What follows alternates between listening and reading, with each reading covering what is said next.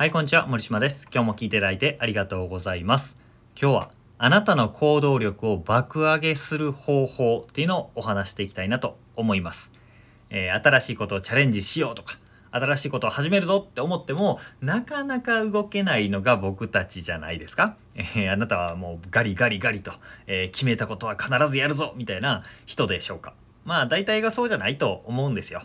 まあ大きなライフイベントはもちろん、えー転職起業とか引っ越しとか離婚とかっていうのはまあもちろんなかなか足が腰が重いっていう感じだと思うんですけどそういう大きな行動じゃなくっても日頃の小さな行動、まあ、例えば家計簿をつけ始めるだとか新しいお店に入るとか今まで趣味じゃない服を着てみるとか新しいコミュニティにちょっと顔を出すとかそういう小さなことでも抵抗を感じてなかなか行動できないものですよね。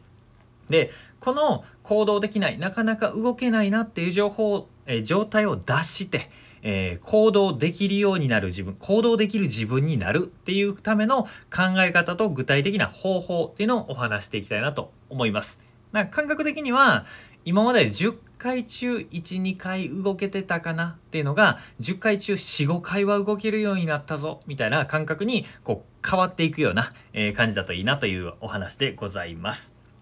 まず前提としてのなぜ動けないのかなぜやろうと思ったことができないのかっていう心の働きの理由っていうのをね、え知ってもらおうと思います。その後でそれを踏まえて具体的にどうすればいいかっていう話に発展していきます。まずは動けない理由です。2つあります。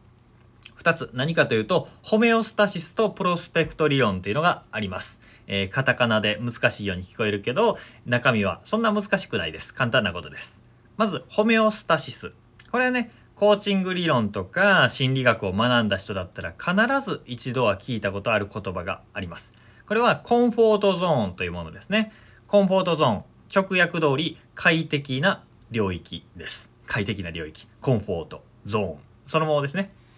まあ言葉通り普段慣れ親しんだ行動場所物人とかをまとめたものでその領域の中にいると僕らって安心するんですよ快適なんですよねでこのコンフォートゾーンにとどめようとする働きがホメオスタシス恒常性ってやつですね日本語で言うと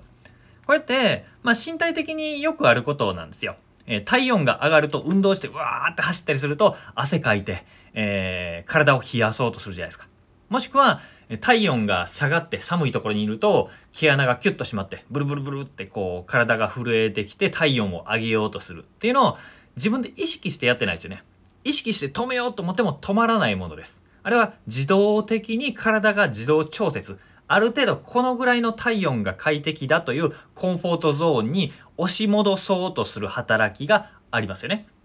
身体的にエアコンの温度調節機能のように無意識に自動で働くものです。これが体、物理的な領域だけじゃなくて心、心理的な領域にも働いているんだよというお話なんですね。僕らの無意識は不安とか恐怖焦りとかのマイナス感情を出して慣れ親しんだ領域コンフォートゾーンに戻そうと働くわけですよ。新しい行動をしよう。でも新しいことをするってことは怖いからえいつものいつもやってる方にしようみたいな風にやりたくなっちゃうんですよね。それは自然な心の働きなんだということをまず知っておくことです。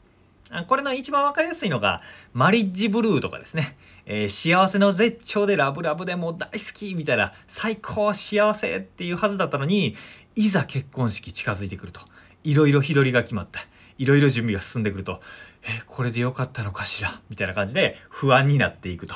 えー客観的にも主観的にも幸せなはずなのにどんどんマイナス感情が出ていってうわーってなってくるみたいなのって異常な状態なんですね。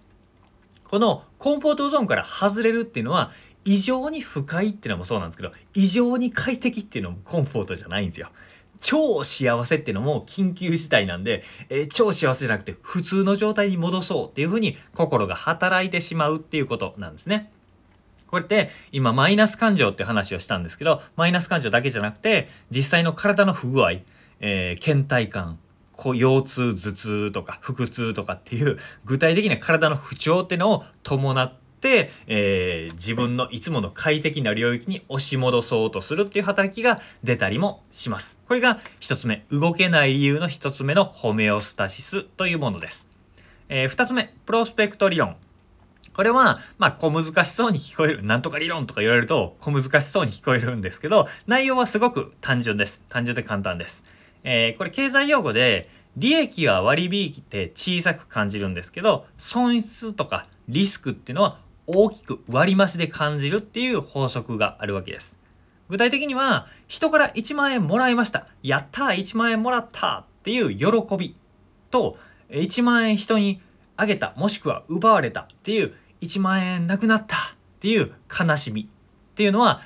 数字の計算上はプラス1万マイナス1万だからプラスマイナスぴったしゼロのはずなんですよね何も変わらないはず客観的に見ればでも不合理なことに僕たちは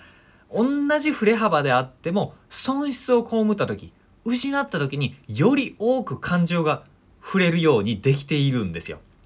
リスクとか損失にナイーブなんですね僕たちって。だから新たに行動を起こした時実際には客観的に見るとちょっと得してたりだいぶ得してたりプラスになっているっていう状況だったとしてもマイナスな面が、えー、目立って目について感情的にネガティブになっちゃうわけです。客観的にすごくいい状態なのに感情的にネガティブっていう不思議な不合理な状況になってしまうんですよね。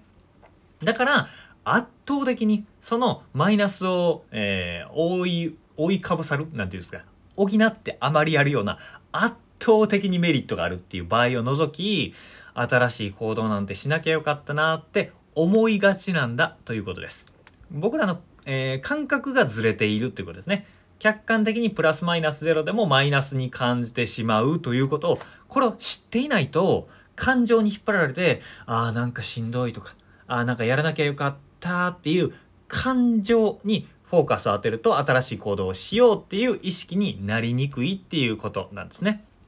これが、えー、行動力が上がらない、なかなか新しい行動ができない理由の2つでした。ホメオスタシスとプロスペクト理論というお話でございます。えー、まあ、名前は覚えなくてもいいので、こういう、えー、快適な領域に抑えようとする。そして、えー、プラスマイナスってあった時にマイナスの方を大きく感じてしまうっていう心の仕組みがあるんだということをまず知っておいてみてください。では、具体的な行動力の高め方について話していきましょう。